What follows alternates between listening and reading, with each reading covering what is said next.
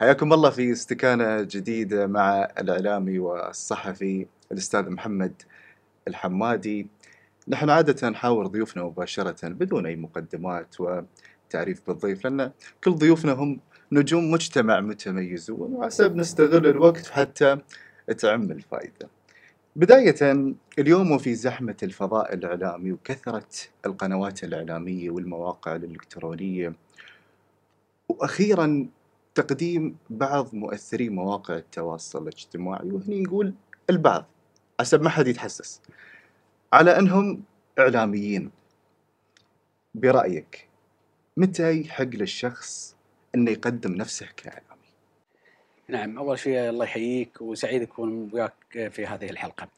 آه، طبعا شيء مهم في الإعلامي والأهم خلينا نقول أنه يكون عنده رسالة عنده هدف عنده شيء يريد يقدمه للمجتمع شيء يقدمه آه، للعالم بشكل عام. عندما يكون الإعلامي عنده هذه الرسالة نستطيع أن نحن نطلق عليه هذه الصفة وبالتالي نستطيع أن نقيم أداءه نقيم رسالته نقيم تحركاته.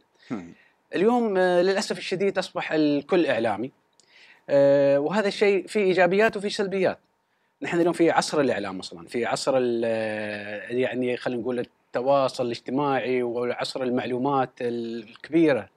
فبالتالي من الطبيعي ان نشوف الكل دخل في مجال الإعلام. لكن من المهم حقيقة أي واحد يريد يدخل مجال الإعلام يعرف أن هذه الإعلام دخول الإعلام مسؤولية. مسؤولية عندما يقول الكلمة عندما يلتقط الصورة عندما يسجل الفيديو فانه يتحمل مسؤولية. لذلك من المهم أن يكون مستعد لتحمل هذه المسؤولية زين أنت ذكرت لي قبل شوي قلت لي هالشيء له إيجابياته وأيضا له سلبياته نعم. شو إيجابياته وشو سلبياته طبعا الإيجابيات ان اليوم لما الكل يتواصل والكل يقدم الخبر والكل يقدم المعلومة آه هذا الشيء يكون يعني في فائدة المجتمع في النهاية.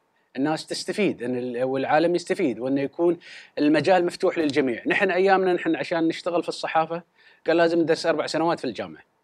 وكان لازم نتدرب ولازم نشتغل، اليوم أنت ما صار هذا الشيء مطلوب مثل ما كان في الماضي، يمكن جزء منه مطلوب لكن ليس كله.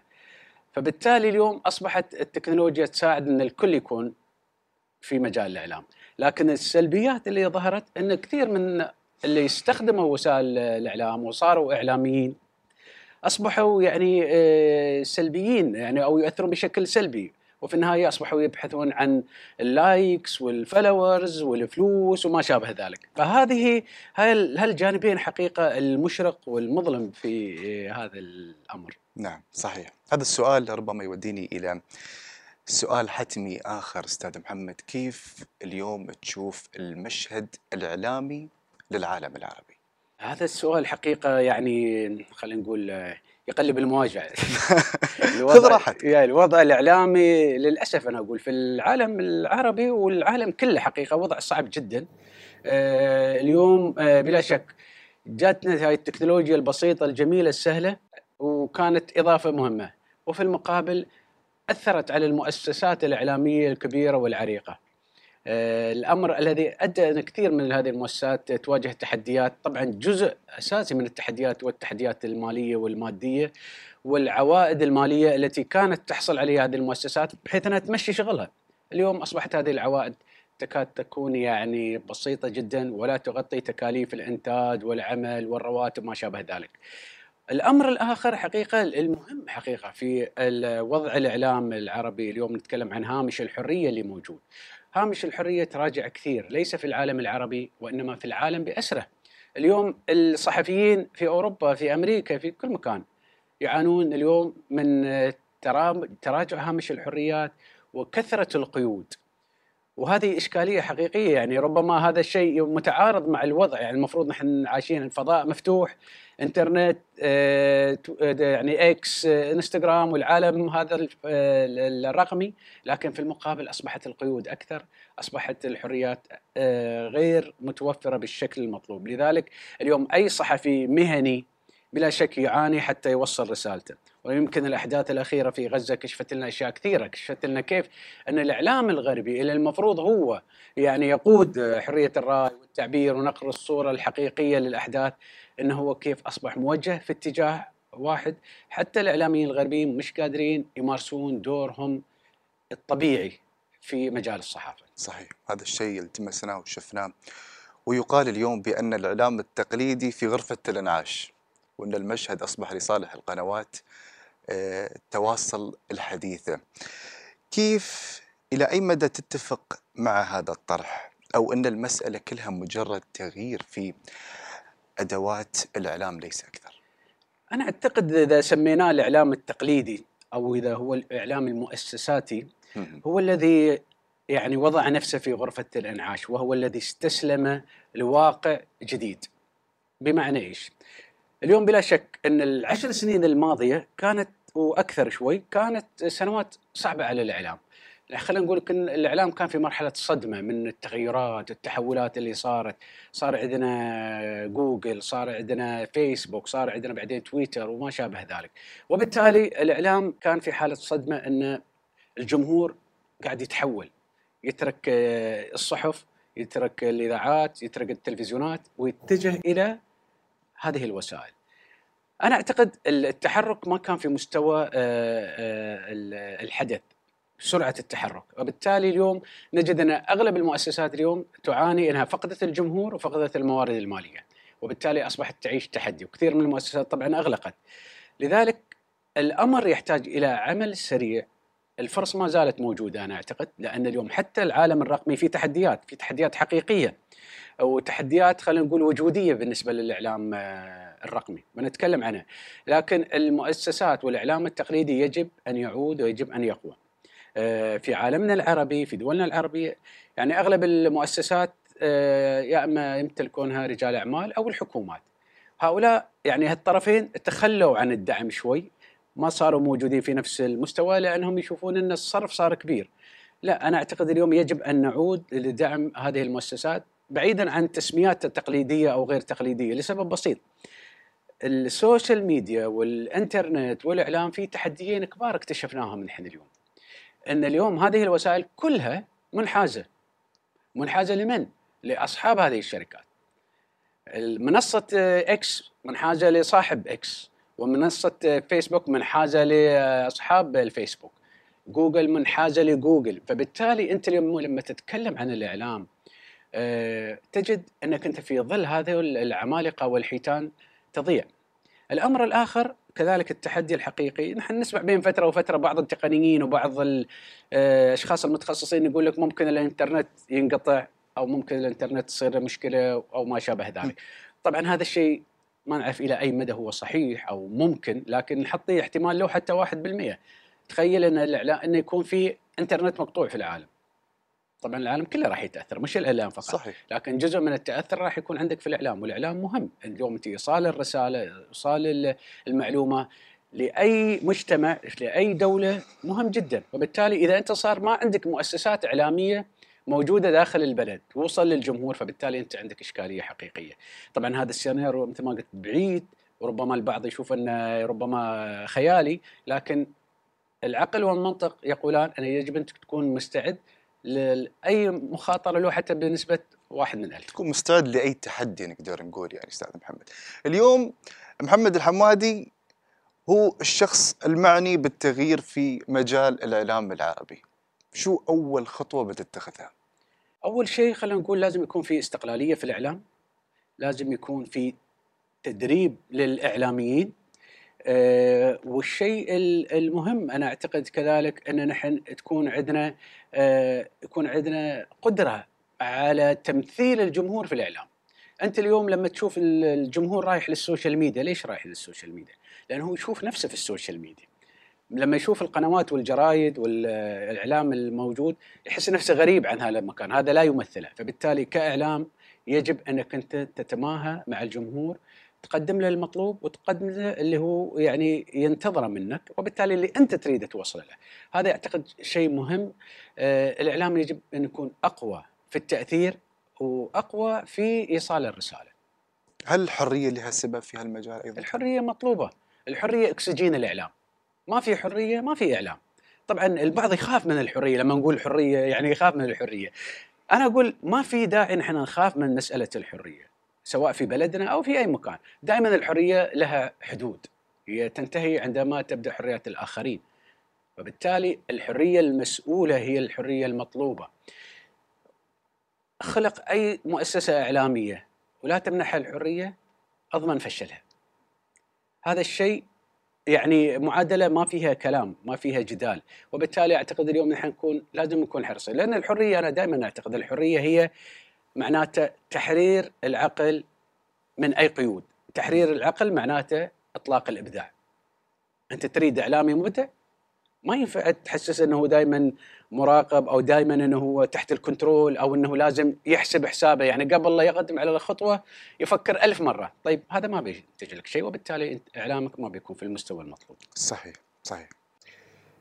يعني ما أعتقد إن في إعلامي ما سأل هذا السؤال بس أنا حاب أسمع وجهة نظرك أكثر بخصوص هذا الموضوع. هل هناك إعلام محايد؟ أم إنها مجرد أداة للقنوات الإعلامية لاستقطاب؟ يعني نقدر نقول المشاهدين وكذلك التسويق لنفسها آه، أنا أعتقد إن الإعلام يعني فضيلة الإعلام أنه يحاول أن يكون محايد. هذه الفضيلة. لكن ليس هناك إعلام محايد. يجب أن نكون واقعيين. يمكن إحنا لما كنا ندرس في الجامعة ونحلم ان نكون في الصحافة ونشتغل في الصحافة كنا نعتقد في إعلام محايد في إعلام موضوعي. لكن بعد الخبرة الطويلة هذه اليوم نجد أن حتى الإعلام الغربي اللي هو النموذج حقيقة ولأنه هو هو الذي من خلق الإعلام. يعني الإعلام خلق في الغرب وليس لم يخلق في الشرق. نجد أن ليس هناك إعلام آه، محايد ابدا، ليس هناك إعلام موضوعي ابدا سواء كان إعلام حكومي أو إعلام آه، شركات. فبالتالي الكل يتبع شيئا ما، لكن الإعلاميين الذين يعملون في تلك المؤسسة يحاولون أن يكونون محايدين يحاولون أن يكونوا موضوعيين لكن آه هذا الأمر يعني لا يصل بالدرجة المثالية اللي نحن نتكلم عنها دائما فليس هناك إعلام محايد. كل آه مؤسسة إعلامية لديها أجندة سواء معلنة أو خفية. طبعا الخيط الرفيع بين الحرية والاستفزاز في في الإعلام خيط دقيق جدا. وصعب إن الواحد يعرفه من بداية تجربته المهنية. يحتاج لوقت أو يحتاج إنه يستفيد من خبرات الآخرين. وبالتالي آه، اليوم أنت ممكن تقول رأيك تقول تكون وجهة نظرك. ومو فاهم المجتمع. ومو فاهم الوضع. وبالتالي تستخدم كلمات تستخدم آه، عبارات تستفد فيها الجمهور. أو تخلق فيها بلبلة حقيقة. يعني نحن نشوف بعض المغردين يعني حتى بعض أساتذة الجامعات يكونوا على السوشيال ميديا يحط لك تغريدة يستفز فيها بلد آخر دولة أخرى وهو يعتبر نفسه يتكلم بحرية هذه مش حرية. أو إن آه، أحد المغردين يتكلم على موضوع اجتماعي يقول للجمهور عيشوا بالطريقة هذه اعملوا بالطريقة هذه وبالتالي كأنه هو مش عارف حياة الناس آه، أوضاع الناس تحديات الناس. وبالتالي أنت اليوم بحاجة حقيقة أنك أنت تنتقي كلماتك تركب جملك بشكل صحيح آه، تعرف جمهورك بشكل كامل تريد تمارس الحرية. حتى غدا ما تأتي وتقول آه، يعني حاسبوني وعاقبوني والقانون لأن القانون واضح. القانون يطبق. يعني القانون لما تروح له تشوفه محدد وبالتالي عندما تفصل الحالة على الكلام الذي تم يكون آه، يعني القانون يطبق والشخص يدفع الثمن. مثل ما قلت أنا دائما يعني أنت دائما عندك المساحة للحركة. اختار كلماتك صح على أساس ما تتحاسب. نفس المقال نفس مجرد يمكن نفس الحوار التلفزيوني يكون حول نفس الموضوع. هذا الحوار أو حتى البرنامج باكمله يتوقف والبرنامج الآخر يتناول نفس الحوار. يستمر ليش؟ لأن المذيع عرف يسأل بشكل صحيح والضيف عرف يجاوب بشكل صحيح وبالتالي وصلت الرسالة بشكل صحيح. أه وبعض الأحيان حقيقة يعني تكون ال ال يكون ال إنك تتوقع ردة فعل المتلقي مهم جدا. ليش أنا أقول لازم تعرف جمهورك، سواء الجمهور سواء كانت آه، الشريحة العريضة من الجمهور أو كانت الحكومة أو المسؤولين لأن بعض الأحيان يكون انتقادات لبعض الجهات الحكومية، طيب كيف تنتقد بشكل صحيح حتى تلاقي التجاوب بشكل صحيح، لكن عندما يكون الانتقاد بشكل آه، مستفز بشكل شخصي بلا شك إن هذا الانتقاد آه، سيواجه بالرفض والنتيجة لن تكون آه، لا في مصلحة الكاتب ولا في مصلحة الجمهور. يعني أنت كتبت ما شاء الله أكثر عن ثلاث آلاف مقال خلال مسيرتك المهنية هل تعتقد فعلا أنك كنت حيادي خلالها؟ آه خليني أقول حيادي احاول دائما إني أنا أكون موضوعي في الطرح. وأعتقد نحن يعني آه، يمكن في وضعنا في دولة الإمارات إن دولة الحمد لله مستقرة ودولة فيها يعني عمل وتحرك دائما للمستقبل وهذا الشيء يميز دولة الإمارات فيسال يساعدك أنت كصحفي إلى حد ما. أه وأنا أعتقد استطعت حقيقة في أوقات كثيرة ان أعبر عن رأي الشارع. ربما من الأشياء اللي أحبها دائما بعد ما أكتب أي مقال لما يجيني الفيدباك يكلمني أه واحد من الجمهور أو يشوف ناس يكلموني يقول فيقولوا لي أنت كتبت اللي نحن نريد نقوله. أنا أعتقد ككاتب هذا نجاحي الحقيقي إن أنا لما الجمهور يقول إنك أنت عبرت عنه كتبت عن ما نريده. أنا لي تجربة حقيقة يعني قديمه في مسألة الكتابة وخلينا نقول المساحات المفتوحة للكتابة والحرية. إن في فترة من الفترات في بدي في 2003 إلى 2005 بديت أكتب سلسلة مقالات عن مسألة الانتخابات والديمقراطية في دولة الإمارات. وهاي المقالات نشرت في جريدة الاتحاد. وكان فيها يعني مطالبات إن نحن نكون عندنا مجلس اتحادي ومنتخب يكون هناك مرأة تمثيل للمرأة في المجلس وكذا وهذيك الأيام تقريبا هاي الموضوعات كان من المحرمات البعض يعتبرها يعتبرونها أو يعتبرونها خطوط حمراء. لكن نشرت المقالات ولاقت تجاوب وبعد فترة من هذه المقالات كذلك الحمد لله آه، الشيخ خليفة الله يرحمه أمر بإجراء أول انتخابات صارت في 2006 فالشاهد في الكلام أن أنت عندك ككاتب مساحة تقدر تكتب وتعبر فيها لكن يجب أن تعرف كيف تتحرك. حدودك. هي حدودك وذكائك ككاتب. أنا دائما أقول يعني ممكن اثنين كتاب يكتبون نفس الفكرة نفس الموضوع واحد يتحاسب وواحد ما يتحاسب. ليش؟ لأن هذا عرف يختار كلماته عرف يركب الجمل بطريقة صحيحة غير مستفزة والثاني كتب بطريقة حادة مستفزة وبالتالي آه، يمكن وقع في المحظور. خلينا نتكلم بشكل أعمق عن مثل هذا المواضيع. يعني اليوم الصحفي كيف يقدر يعرف هذه الأمور البسيطة اللي يقدر أنه يمكن يفلت منها؟ يمكن. طبعا هذه مع الخبرة تتكون إنك أنت تكون فاهم المجتمع مهم جدا تكون فاهم مجتمعك مهم جدا تكون فاهم عقلية آه، سواء المسؤولين في البلد والجمهور في البلد يعني أنا لما كنت أكتب أيام عن الديمقراطية اللي كان يعارض تخيل يعني مش ان تجيني ملاحظات من المسؤولين في الحكومة لا من الجمهور كان البعض يكلمني يقول لي محمد ليش تكتب هالكلام؟ نحن ما نريد نكون مثل الدولة الفلانية، جيراننا هنا أو جيراننا هناك، ما نريد ديمقراطية. فبالتالي إنك أنت تعرف نبض الشارع هذا مهم جدا، تفهم وتعرف القوانين. وهذا أهم شيء، أنت اليوم ككاتب أو كإعلامي ما تكون قاري قانون الإعلام في بلدك يعني عندك مشكلة. ستقع في كثير من الإشكاليات. واليوم بالنسبة للإعلاميين الجدد الذين دخلوا مجال الإعلام بدون ما يدرسوا الإعلام وهاي الجانب المهم في الإعلام اللي أنا أقول الدراسة المهمة في الإعلام انك انت في لو ما درست إعلام يجب أن تقرأ القوانين، تعرف الأنظمة، تعرف اللوائح، تعرف الأشياء اللي تخصك انت كإعلامي صحيح وتفهم أخلاقيات المهنة، في شيء في الصحافة شيء اسمه أخلاقيات مهنة. صح. وهذا الشيء يمكن اللي يدخل الإعلام عن طريق السوشيال ميديا ما يكون مر على هذه الأشياء وبالتالي يقع في المحظور يقع في أخطاء ربما يدفع ثمنها غالي. وهذا الشيء نحن شفناه يعني جزء بسيط مثلا من أخلاقيات المهنه يقول لك ما ينفع أنت تقعد مع شخص ممكن أكون جالس مع مسؤول وزير مسؤول كبير في البلد يقول لي معلومة نسولف يعني سوالف مش حوار صحفي ولا نعم. كلام. وأنا أي بكرة كصحفي أنشر هذا الكلام. هذا اخلاقيا مهنيا خطأ ويحاسب عليه. البعض يعتقد أني أنا حصلت سبق صحفي. أو عملت انفراد لا أنت عملت خطأ مهني ومشكلة في أخلاقيات المهنة. وبالتالي اللي عايشين في ال social media ودخلوا عالم الإعلام أنا أنصحهم حقيقة إنهم لازم يطلعون على قوانين البلد ويقرون عن أخلاقيات المهنة وفي ميثاق الشرف الإعلامي موجود في دولة الإمارات ويجب الناس تطلع عليه. وبالتالي إذا أنت عرفت هذه الأشياء تستطيع أن تتكلم تستطيع أن تكتب وأنت قادر توصل الرسالة وتحقق الهدف بدون ما تعمل لا مشكلة لنفسك ولا أنك أنت تضيع الفكرة وبالتالي ما تحقق الهدف. والله هذه نصايح من ذهب يعني نحن درسنا الإعلام وشفنا وعشنا لكن يعني اللي هم الجدد في مجال الإعلام نقدر نقول إنهم فعلا لازم يعني يتخذون مثل هذه الخطوات ويقرون أكثر ويتعلمون من السن القوانين وهذه الأمور يعني. لكن اليوم المتابع لك يشوفك تتكلم في شتى المواضيع سواء كانت ثقافة، فن، سياسة إلى الآخر. يعني هل تعتقد أن زمننا حاليا يصلح للاعلامي الشامل ولكن أو يعني تحس أن التفجر المعرفي اللي نعيشه أو يعيشه الواقع حاليا يفرض على الاعلامي أنه يتخصص في مجال معين.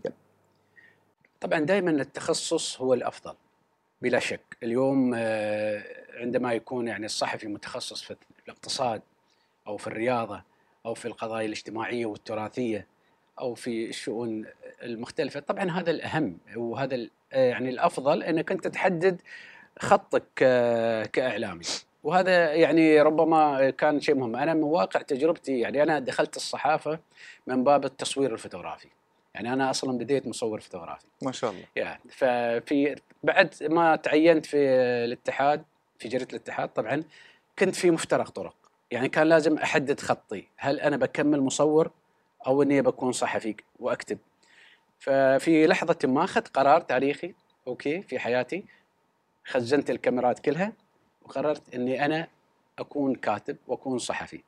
وبالتالي اتجهت في الصحافة والصحافة كمان دخلتها تدرجت في القضايا. طبعا بديت كصحفي محلي. أخبار محلية كصحفي مبتدئ أسهل لك إنك أنت تشتغل في الشأن المحلي. لازم تعرف مجتمعك تعرف بلدك. بعدين شوي دخلت في مجال الاقتصاد وأخيرا دخلت السياسة وكملت في السياسة. يعني فبالتالي جت دخلتي في عالم السياسة في الصحافة من منطلق أو من باب بعد ما يعني اخذت التجربة الكبيرة في المحلي أصبحت فاهم مجتمعي صح فاهم منطقتي صح أصبحت إنك أنت تقدر تتكلم في السياسة سواء الإقليمية أو العالمية بشكل صحيح. فهذا التدرج أنا دائما أقول إنه مهم جدا حتى أنت تستطيع أن تكون موجود. اليوم هل الصحفي يستطيع أن يكون يعني أو يكون يعني كالجزء الثاني من سؤالك يتكلم في كل الأشياء؟ إذا بعد تجربة الصحافة الطويلة، عادة الصحفيين لأنهم تجربتهم وخاصة يكونون في غرفة الأخبار والقضايا وكثير فبالتالي يكون عنده قدرة على التحليل والمتابعة خاصة إذا كان بيتكلم عن شأن محلي وشأن سياسي. فبالتالي طبعا إذا الصحفي كان قادر يكون شامل ممتاز. هذا طبعا بيكون ممتاز لكن قليل من الصحفيين اللي يقدرون يكونون موجودين ويعلقون في كل القضايا فهذه هذه كمان تحتاج إلى مهارات وأهم شيء أهم شيء بالنسبة للصحفي بدان دام نتكلم عن الإعلام والصحافة على الصحفي أن يقرأ أكبر مشكلة للصحفي وبداية فشل الصحفي وبداية نهاية الصحفي والإعلامي من كان يعني اللي يريد يكون يوصل لمستوى عالي إنه يتوقف عن القراءة.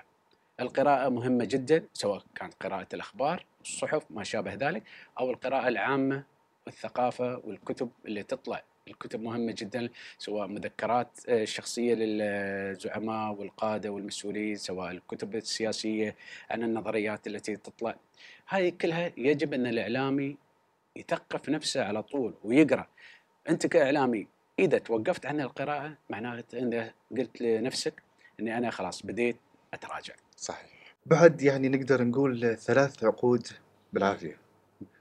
بعد ثلاث عقود من العمل الإعلامي و25 منصب ووظيفة في مختلف الميادين الإعلامية ما شاء الله.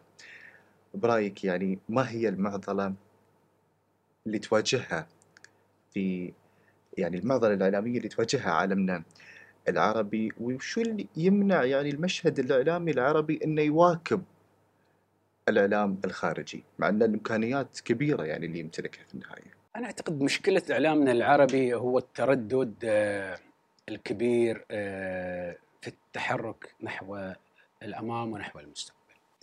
مثل ما قلت مؤسس- مؤسسات مؤسساتنا الإعلامية يعني بإمكانياتها مهولة كل المؤسسات ال- العربية. لكن تأثيرها جدا محدود أنت اليوم سواء التحديد التأثير المحلي يعتبر معقول التأثير الخارجي يعتبر غير موجود. وهذه إشكالية كبيرة حقيقة وأنا أعتقد جزء منها هي السياسات الإعلامية.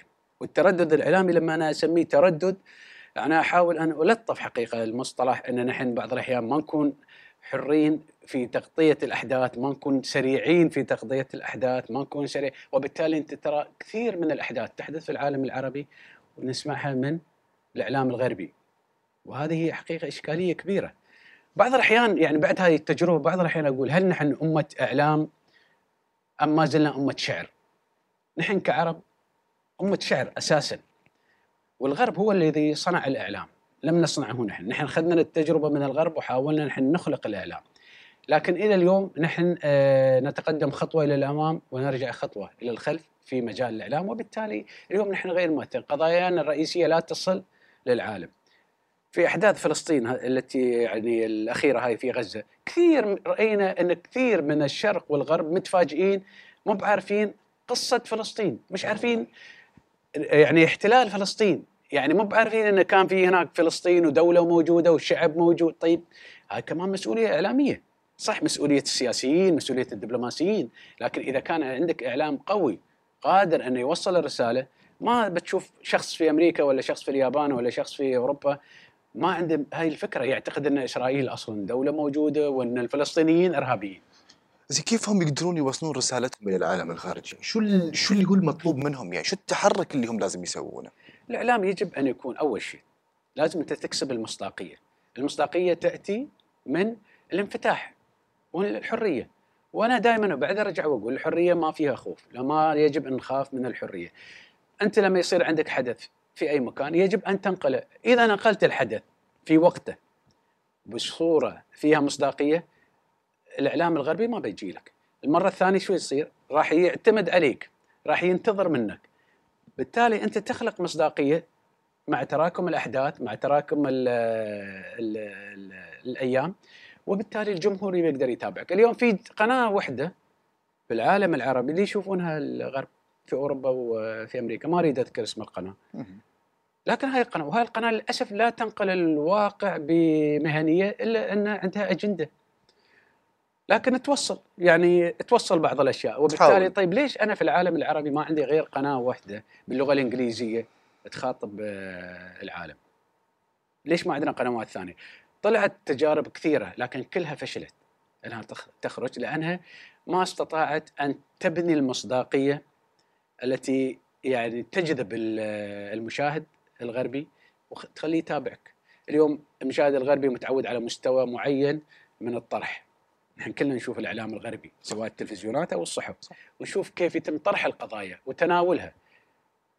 في المست... في العالم العربي هذا مش موجود وإذا ظل حالنا على ما هو عليه سنبقى في هذا المستوى ولا نتوقع أن الإعلام يصل صوته إلى العالم الآخر. زي المشكلة هني نقدر نقول أن هي من الإعلاميين أم من المسؤولين؟ من المؤسسات الإعلامية. نحن اليوم في العالم العربي يجب نكون عارفين أن عندنا كفاءات إعلامية في مستوى عالي جدا متميزين سواء في التحرير سواء في التقنيات سواء في السوشيال ميديا ممتازين. المؤسسات الإعلامية هي التي يجب أن تعمل. أنت اليوم كإعلامي في مؤسسة ما تقدر تسوي شيء إذا المؤسسة سياستها التحريرية آه، تقيدك. إذا سياستها أنت تمشي وفق نظام المؤسسة. هذا نفس الشيء يحدث في الغرب. يعني إذا كان إعلامي ضعيف في الغرب ومؤسسة قوية بتشوف الإعلامي هذا صار قوي. والعكس هو الصحيح وبالتالي نحن ندعو حقيقة مؤسساتنا الإعلامية إنها آه، يعني تتخلى عن تلك القيود التي تضع نفسها فيها حتى تستطيع أن تحقق الأهداف سواء الوطنية أو القومية. زين أستاذ محمد يعني خلينا نتجه حاليا إلى الذكاء الاصطناعي ولربما هو يعتبر من أكبر المؤثرين في المشهد الإعلامي حاليا كيف تشوف مستقبل الذكاء الاصطناعي مع مجال الإعلام اولا أنا أقول للإعلاميين يجب أن نحن ما نكون خايفين ومرعوبين من الذكاء الاصطناعي. لأن هذا الشيء قادم ويجب أن نعرف كيف نستفيد منه.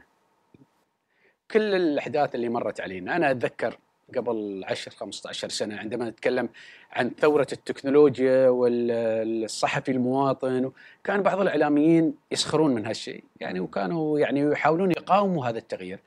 اليوم هذول مش موجودين. يعني التطور استبعدهم. اليوم الذكاء الاصطناعي فيه إيجابيات وفي سلبيات. نحن كإعلاميين يجب أن نأخذ الإيجابيات من الذكاء الاصطناعي ونستفيد من هذه التكنولوجيا الرهيبة. طبعا الذكاء الاصطناعي في المجالات المختلفة له تأثيرات كذلك لكن نحن كإعلاميين أنا أعتقد اليوم آه، مثلا ال ChatGPT كيف تشتغل عليه في مسألة البحث في مسألة بناء خلينا نقول الهيكل الأولي للمادة أو للمقال أو للبحث الذي تريد تعمل فيه وبالتالي تستفيد منه في التكنولوجيات ال- الأخرى. اليوم أنتم عندك الاستديو قبل لازم تحط فيه مصورين. اليوم صار عندك آه، كاميرات ذكية هي اللي تنتقل وتتحول من ضيف إلى المذيع وما شابه طبعا ليش أنا أقول ما يجب نخ- نخاف من هذه الأشياء؟ لأن هذه الأشياء جاية وجاية بقوة وجاية بسرعة.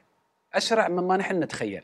فبالتالي مطلوب مني أنا كإعلامي إني أنا أطور نفسي أطور من أدواتي وأكون مستعد إني أنا أستخدم هذه التكنولوجيا. وعلى المؤسسات الإعلامية أنها تطور الوظائف.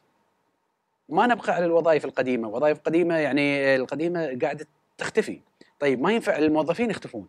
يعني يجب أن نحافظ على الكوادر فبالتالي يجب تطوير هؤلاء ال- الإعلاميين سواء كانوا المحررين، الكتاب، المصورين، المخرجين، إن كيف نحن نطورهم مع هذه التكنولوجيات الموجودة. فالذكاء الاصطناعي ربما أول من أثر أو أكثر من تأثر بالذكاء الاصطناعي هم المبرمجين. المبرمجين اللي يخلقوا الذكاء الاصطناعي هم أول من تأثر في المجال الطبي اليوم أنت تشوف الذكاء الاصطناعي طبعا له فوائد كثيرة يعني ربما بعض الأحيان يقول لك يعني تشخيص الذكاء الاصطناعي أكثر دقة صح. من تشخيص الطبيب، ليش؟ لأنه مبني على تراكم بيانات، بيانات ملايين من المعلومات والبيانات والأرقام اللي موجودة وبالتالي يقدر يعطيك نتائج دقيقة. فنحن خلونا نتفق أن نحن آه، نواكب هذا التطور في الذكاء الاصطناعي، نستفيد من هذا التطور في الذكاء الاصطناعي بحيث أن نطور المهنة ونطور الأفراد. زين اليوم المؤسسات الإعلامية اللي هي ما قدرت إنها تواكب الإعلام الحديث هاي كيف بتقدر تواكب الذكاء الاصطناعي؟ آه، هذه لن تستطيع حقيقة وبالتالي اليوم نحن نجد أن هؤلاء خسروا كثيرا حقيقة خسروا جمهورهم وخسروا آه، مواردهم المالية فبالتالي استمرار هذه المؤسسات قائم على الدعم يعني سواء هذه المؤسسات ما عايشة على الدعم الحكومي أو على دعم ال- ال- الشركات أو المؤسسات الخاصة كرجال أعمال أو الأحزاب السياسية في بعض الدول. وبالتالي اليوم من لا يطور نفسه سيكون خارج السباق وسيكون بعيد عن الجمهور. يعني إذا توقف الدعم هاي المؤسسة تفشل؟ أكيد. هي عايشة على الدعم اليوم. زين. أنت قلت نصا إن موقف ورأي وتصرف المغرد يتحمل مسؤولية هو بمفرده لا يتحمله شعب بأكمله صحيح؟ صحيح يعني أنت الحين إعلامي إماراتي إذا كتبت أو غردت بشيء ما هل فعلا ما كتبت لا يعكس بس وجهة نظر بلدك؟ آه، 100% هذا الكلام أنا قلته في وقت آه، واحدة من الأزمات اللي كانت في المنطقة مهم. وكانوا بعض المغردين سواء في الإمارات أو خارج الإمارات يتراشقون في التغريدات وبالتالي لما المغرد في الدولة الفلانية يتكلم عن الإمارات البعض يعتبر إن كأن الدولة هاي بأكملها انتقدت أو هاجمت أو أساءت للإمارات والعكس صحيح. وبالتالي التغريدات تمثل أشخاص أفراد ولا تمثل دول. أكبر خطأ اليوم نحن نعتبر هذا الأمر بهذه الصورة. ويجب أن نحذر أن نحن أن نحكم. يعني اليوم لو جاك واحد فلسطيني يغرد ضد الإمارات نحن نقول الشعب الفلسطيني كله ضد الإمارات؟ ونحن مش حندعم القضية الفلسطينية. اليوم لو آه، واحد إماراتي يتكلم آه، أيد إسرائيل. أي واحد فلسطيني بيقول لك الإماراتيين كلهم مع إسرائيل ومع التطبيع وضد القضية الفلسطينية. هنا الإشكالية.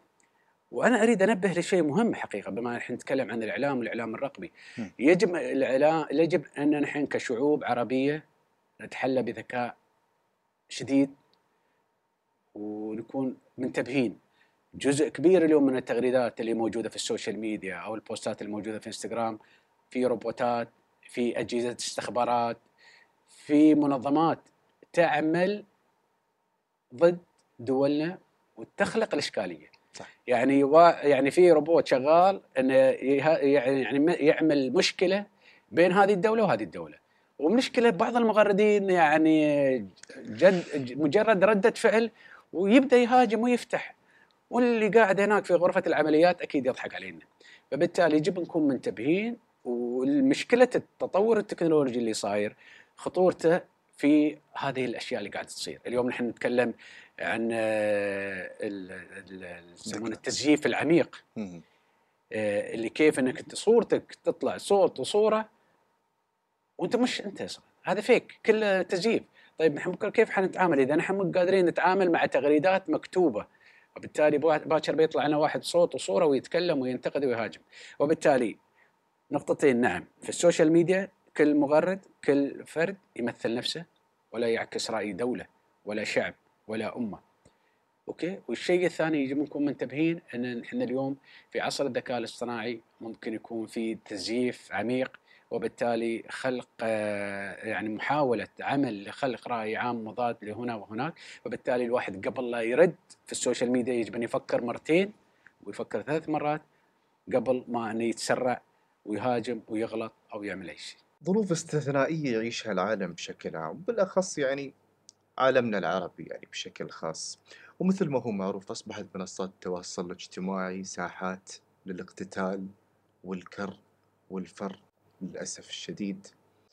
برأيك يعني في غمرة التجاذبات كيف يمكن للإنسان العادي اللي مش إعلامي اللي ما يعرف ولا شيء يعني نقدر نقول بعقليته المحدودة كيف يقدر اليوم إن هذا الإنسان يصل للحقيقة؟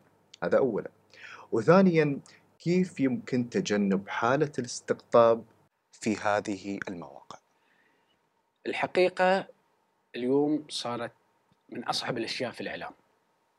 أنك أنت كيف توصل للحقيقة وكيف تعرف الحقيقة. كثير من المؤتمرات الإعلامية حقيقة اللي نحضرها نحن في سواء في الإمارات أو خارج الإمارات، واحدة من التحديات اللي نتكلم عنها كإعلاميين هي الفيك نيوز. الأخبار الكاذبة وكيف إن اليوم المؤسسات الإعلامية أصبحت تواجه مشكلة حقيقية في هذه الأخبار. آه، طبعا الفرد إنه يجب يكون مطلع بشكل كبير متابع بشكل كبير. في بلده كل واحد في بلده اليوم نتكلم عن دولة الإمارات. أنت اليوم كإماراتي يجب أن تستقي المعلومات من مصادر معتمدة في الدولة. تسمع القيادة شو تقول تسمع مؤسساتك الاعلاميه المعتمدة شو تقول المؤثرين المعروفين العقلاء شو يقولون؟ وت- وتتبع هذا الشيء. لأن غير هذا الشيء معناته بتدخل في متاهة المعلومات الكثيرة والأخبار الخاطئة التي ممكن فعلا تشوش، يعني من يومين طلعت أخبار عن دوله الإمارات عن مقتل أربع طعن أربعة إسرائيليين، مين طلع الخبر؟ وين طلع الخبر؟ طبعا الخبر كاذب مش حقيقي وطلع من هنا وطلع من هناك، وبالتالي اليوم الجهات المعنية تطلع التوضيحات وتعمل هذه الأشياء. هذا الأمر مهم جدا، الحقيقة أصبحت صعبة في عالم آه، في عالمنا اليوم ومسؤولية الفرد صارت أكبر. طبعا في نفس الوقت المؤسسات يجب أن تعمل دائما بوعي أنها كيف تخلق آه، أو آه، تكشف الحقائق أو تعلن عن الأخبار الحقيقية. الجزء الثاني من سؤالك آه، نسيته. الجزء الثاني كيف يمكن تجنب حالة الاستقطاب في هذه المواقع طبعا في كل في كل حالة في كل قضية يجب أن الإنسان ما يتدخل فيها إلا إذا كان عارف وفاهم ومستوعب القصة، أنت ما ينفع أنك أنت تروح يمين أو تروح شمال وأنت آه، تتبع عاطفتك. يجب أن تتبع المعلومات وتتبع الحقائق، واليوم حالة الاستقطابات بتكون كثيرة حقيقة، في عالم السوشيال ميديا بتكون كثيرة. والحروب الأخيرة واضحة، يعني اليوم نحن شفنا في حرب أوكرانيا كإعلاميين كصحفيين كنا حقيقة في حالة صدمة حقيقية من الإعلام الغربي كيف كان إعلام منحاز 100% اتجاه الموقف الغربي وكان رافض تماما إنه يبين وجهة نظر آه، روسيا. نحن مش مع روسيا ولا مع أوكرانيا، في النهاية هذه حرب يجب أن العالم يعرف حقيقتها. بعد ما حدث في آه، فلسطين في غزة من المواجهات الأخيرة نفس القصة، صح فبالتالي أنت اليوم يجب أن تكون مطلع فاهم عارف شو قاعد يصير وبالتالي ما تاخذ مواقف عاطفية تاخذ مواقف عقلانية مبنية على الحقائق التي توصل لها.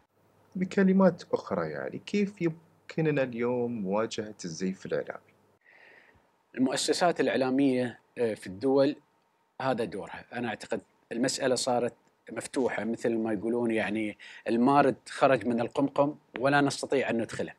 يعني أمريكا اللي هي أمريكا اللي هي خلقت الإنترنت والتي خلقت ال social media وكانت الرائدة في هذا الأمر اليوم هي تعاني من ال social media وتفرض قيود على ال social media وغير قادرة على أنها تفعل هذا الشيء. أنا أعتقد في دولنا يجب أن يكون هناك عمل مؤسساتي، هذا دور المؤسسات، يجب أن تعمل على أنها يعني تتبنى المواقف اللي فيها معلومات واضحة، معلومات حقيقية، معلومات توصل للجمهور، تعرف الجمهور بما يحدث. آه، غير هذا الشيء صعب، طبعا بعض المؤسسات الإعلامية قدمت خدمات. آه، إنها تعمل لك ال fake news وال true news يعني الحقيقة والهذا. فبالتالي يقول لك وتطلع يعني دائما في الحروب نحن نشوف يحطوا لك صور من حرب أخرى وكأنها صارت أمس صحيح. أو صارت اليوم. آه وهذه بعض الأحيان تكون متعمدة يعني مش إنها ما تكون ما تكون اعتباطية. فهذا دور المؤسسات اليوم. المؤسسات الإعلامية يجب أن تعمل بقوة أكثر. اليوم دور المؤسسات الإعلامية أصبح أكبر وأهم وعلى كل على الكل في كل الدول حقيقه يجب أن يكون اهتمام أكبر بالمؤسسات الإعلامية المحلية، المؤسسات الإعلامية الوطنية. يجب دعمها بشكل أكبر، آه، تقويتها بشكل أكبر حتى تستطيع أن تخاطب جمهورها، حتى جمهورها لا يضيع. اليوم إذا الجمهور ما حصل على المعلومة من المؤسسات المحلية أكيد راح آه، يطلع للخارج، فبالتالي اليوم دورنا مهم جدا كدول أن نحن نقوي المؤسسات المحلية والوطنية. يعني شوف لاحظنا أن بعض من الأشخاص أو الشخصيات العالمية والمؤثرة حاطين صور لغزة والحرب اللي صايرة ولكن يدعون لإسرائيل ولكن هم يعني ما شافوا ان ما تأكدوا من إن هذه الصورة هي أصلا لفلسطين يعني فهمت؟ هني المشكلة هذه يعني المشكلة من وين؟ يعني كيف نقدر نحن نثبت لهم الحقيقة نقدر نقول؟ الحقيقة تصل أنا أعتقد اليوم آه لكن يجب أن إحنا نكون أو نعترف أن نحن لا نمتلك الأدوات. اليوم الأدوات يمتلكها الغرب. الأدوات الإعلامية أنا أتكلم. اليوم انت لما تتكلم عن وسائل التواصل الاجتماعي كلها وسائل غربية. آه، بالتالي اليوم هي التي تتحكم في إيصال الصورة وإيصال المعلومة. وما أصبح خفي حقيقة أن كيف هذه المنصات تعمل حجب لبعض الأخبار، تعمل حجب لبعض الصور، تعمل حجب لبعض الفيديوهات. آه، وبالتالي هم الذين بيدهم القوة. نحن العرب للأسف الشديد متخلفين في مسألة الإعلام والإعلام الرقمي، لم نستطع أن نخلق حتى منصة واحدة إعلامية عربية طبعا بلغات مختلفة يعني ما نريد نحن كمان نخاطب نفسنا، ما استطعنا أن نخاطب الآخر، هناك أفكار كثيرة، هناك اجتماعات كثيرة، هناك أحلام كثيرة، لكن كلها لم تترجم. ربما هناك دول أخرى لديها الإمكانيات، يعني الصين مثلا لكن الصين تعتبر قارة يعني تعتبر عالم، نتكلم آه، عن شعب يعني آه، مهول وبالتالي هم عندهم منصاتهم الخاصة التي يعني تخاطبهم في الداخل. وبالتالي اليوم أنت اليوم على أساس تقدر توصل هاي الصورة عندك أدوات. فأنت اليوم تستخدم أدوات الغير الأدوات التي يعني خلينا نقول ملاكها وأصحابها لا يدعمون قضيتك. وبالتالي لن تصل رسالتك. فيجب أن نعمل أكثر حقيقة في مجال الإعلام. صحيح. يمر العالم اليوم بإشكاليات اقتصادية كبيرة. كيف نحن نقدر اليوم أن نخلق حالة من التوعية في صفوف الناس العادية بالمخاطر الاقتصادية المحدقة وتجنب حصول أزمات معيشية لدى الأفراد. آه، يعني شوف اليوم أصبح من المهم حقيقة أن الوعي يكون أكبر لدى الجمهور. وهذا دور يعني بعد نحن نقول مش دور الإعلام فقط. الإعلام أكيد له دور لكن المؤسسات مؤسسات الدول لها دور. المجتمع المدني له دور. المفروض يعني يمارس هذا الدور يتواصل مع الإعلام يقدم الرسائل الإعلامية. وأنا أعتقد وجود مؤسسات آه، متخصصة في هذا المجال هو الأهم. التوعية مهمة. لكن التوعية غير كافية. نحن دائما نعرف المسائل ال ال الاقتصادية والمسائل المالية. غالبا الناس يعني تكون تتبع رغباتها وبالتالي ما تستمع كثير للتوعية أو لما شابه ذلك، لكن دائما التجارب هي اللي تعلم وأنا أعتقد وجود أنظمة وقوانين ولوائح أكيد هي ربما قد تساعد في هذا المجال. بالمقابل يعني إحنا نعيش في دول الخليج ولله الحمد حالة من الانتعاش الثقافي ونقدر نقول آه، المجتمعي وكذلك الاقتصادي. كيف يمكن لدول الخليج أن يعني تخلق حالة من الاستدامة لنموها؟ والابتعاد عن كونها مجرد طفرة كونية؟ فقط نحن مشكلتنا أعتقد في الخليج إن نحن آه، تعودنا على النمط الاستهلاكي. آه، الحمد لله مجتمعات مرتاحة، الحمد لله هاي نعمة من رب العالمين. جيلنا نحن غير عن جيل آبائنا. آه، آبائنا عانوا كثير يعني حياتهم كانت صعبة. نحن جينا مع طفرة النفط والخير والنعمة الحمد لله. وأنا أعتقد الجيل ربما اللي بعدنا بعد يعني يمكن نحن شعرنا ببعض الأشياء. شعرنا بالتحديات في الطفولة وشفنا كيف الحياة الفرق بين الماضي والحاضر. الأجيال الجديدة في الخليج عاشت آه، الطفرة من أولها يعني مجرد إن ولدوا وعاشوا الطفرة. وبالتالي أنا أعتقد اليوم يجب يكون شعور لدى الإنسان الخليجي إن هذه النعمة اللي هو فيها يجب أن يكون يقدرها يعرف قيمتها. نحن لما نسافر برا نعيش في دول آه، سواء الغرب أو الشرق حقيقة نحس وندرك أن كيف أن الحياة مش سهلة. الحياة يعني مش بهذه الرفاهية اللي نحن عايشين فيها. ودائما نحن عندنا يعني مقوله نقولها النعمة زوالة النعمة ما تدوم والواحد يجب أن يحافظ عليها ويحس بالنعمة. والأمر الآخر طبعا والحمد لله الشعوب الخليجية ربما فيها ميزه انها شعوب معطاءة كريمة يعني. فلا تبخل على الآخرين لا تبخل في دعم الآخرين ومساعدة الآخرين وهذا شيء جيد. لكن أنا أعتقد حالة الاستهلاك والمظاهر اللي يعيشونها خاصة الشباب أنا أعتقد يجب أن تتوقف اليوم. العيش وسط الماركات والبذخ والصورة المبالغ فيها بعض الأحيان وأن الإنسان لازم تكون عنده سيارة آخر موديل ولازم يغيرها كل سنة ولو حتى اقترض من هنا ولو حتى اقترض من هناك ولو ضاعت فلوسه. أعتقد هاي الأشياء يجب أن تتوقف يعني مجتمعاتنا في خير ونعمة. لكن يجب أن تقدر الخير والنعمة التي هي فيها. هل الإعلام أيضا له دور كذلك في نوع الإعلام له خلق نوع من التوعية نقدر نقول؟ 100% دور الإعلام دائما موجود لكن ما نحمل الإعلام المسؤولية. الإعلام ما يتحمل مسؤولية المجتمع. اليوم في دور أنا دائما أقول نحن عندنا غياب لدور المجتمع المدني. الأعمال المجتمعية الجمعيات. نحن عندنا ما شاء الله عشرات الجمعيات. جمعيات النفع العام. لكن وين دورها؟ وين تأثيرها؟ وين رسائلها؟ مش موجودة. سواء في الإمارات أو في الخليج. وبالتالي المجتمع هو الذي يعني يحمي نفسه ويحافظ على نفسه. الأمر الآخر الأفراد نفسهم. يعني المفروض لما نشوف شخص بهذا المستوى المفروض ننصحه. يعني ما نشجعه أكثر يعني. نحن اليوم هذا دور المجتمع، المجتمع يجب يكون إيجابي، يجب يكون مجتمع آه، قادر انه يقدم النصيحة. طبعا نحن بنواجه إشكالية ثانية لأن اليوم أصبح الناس ما يقبلون النصيحة، يعني بعض الأحيان يقول لك يا أخي شو انصح أنا؟ ليش أجيب الكلام النفسي وليش حد يغلط علي؟ وهاي إشكالية أخرى يعني هاي كمان تركيبة مجتمع وتركيبة صعبة وغريبة، يعني نحن نتذكر في أيامنا نحن هالشيء طبعا صار غير موجود تماما بتاتا إن الجار يربي ابن جاره يعلمه يوجهه مش الأب فقط. اليوم يعني الجار ما يشوف جاره أصلا يعني عشان يربي ابن جاره ما يعرف مين جاره.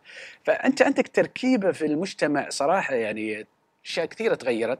طبعا جزء من هذه التغييرات صارت نتيجة التغييرات العالمية تغيرت التكنولوجيا ال social media العالم تغير طريقة الحياة تغيرت لكن كل مجتمع يجب أن يحافظ على خصوصيته يجب أن يحافظ على حياته ما ينفع اليوم نحن ننسلخ من شخصيتنا العربية والإسلامية أوكي لمجرد أن نحن نضيع في في المتاهة العالمية هذه الكبيرة اللي موجودة. أستاذ محمد الحمادي صراحة يعني نحن وصلنا إلى نهاية أو ختام هذه الحلقة من البودكاست ولكن فعلا معلومات جميلة قدمتها. الله يسلمك. أتمنى يعني مؤثرين التواصل الاجتماعي أو الإعلاميين الجدد أيضا يسمعون هذه الحلقة ويأخذون آه هذه النصائح بعين الاعتبار. كل الشكر على تواجدك معنا. وإلى اللقاء مشاهدين. شكرا.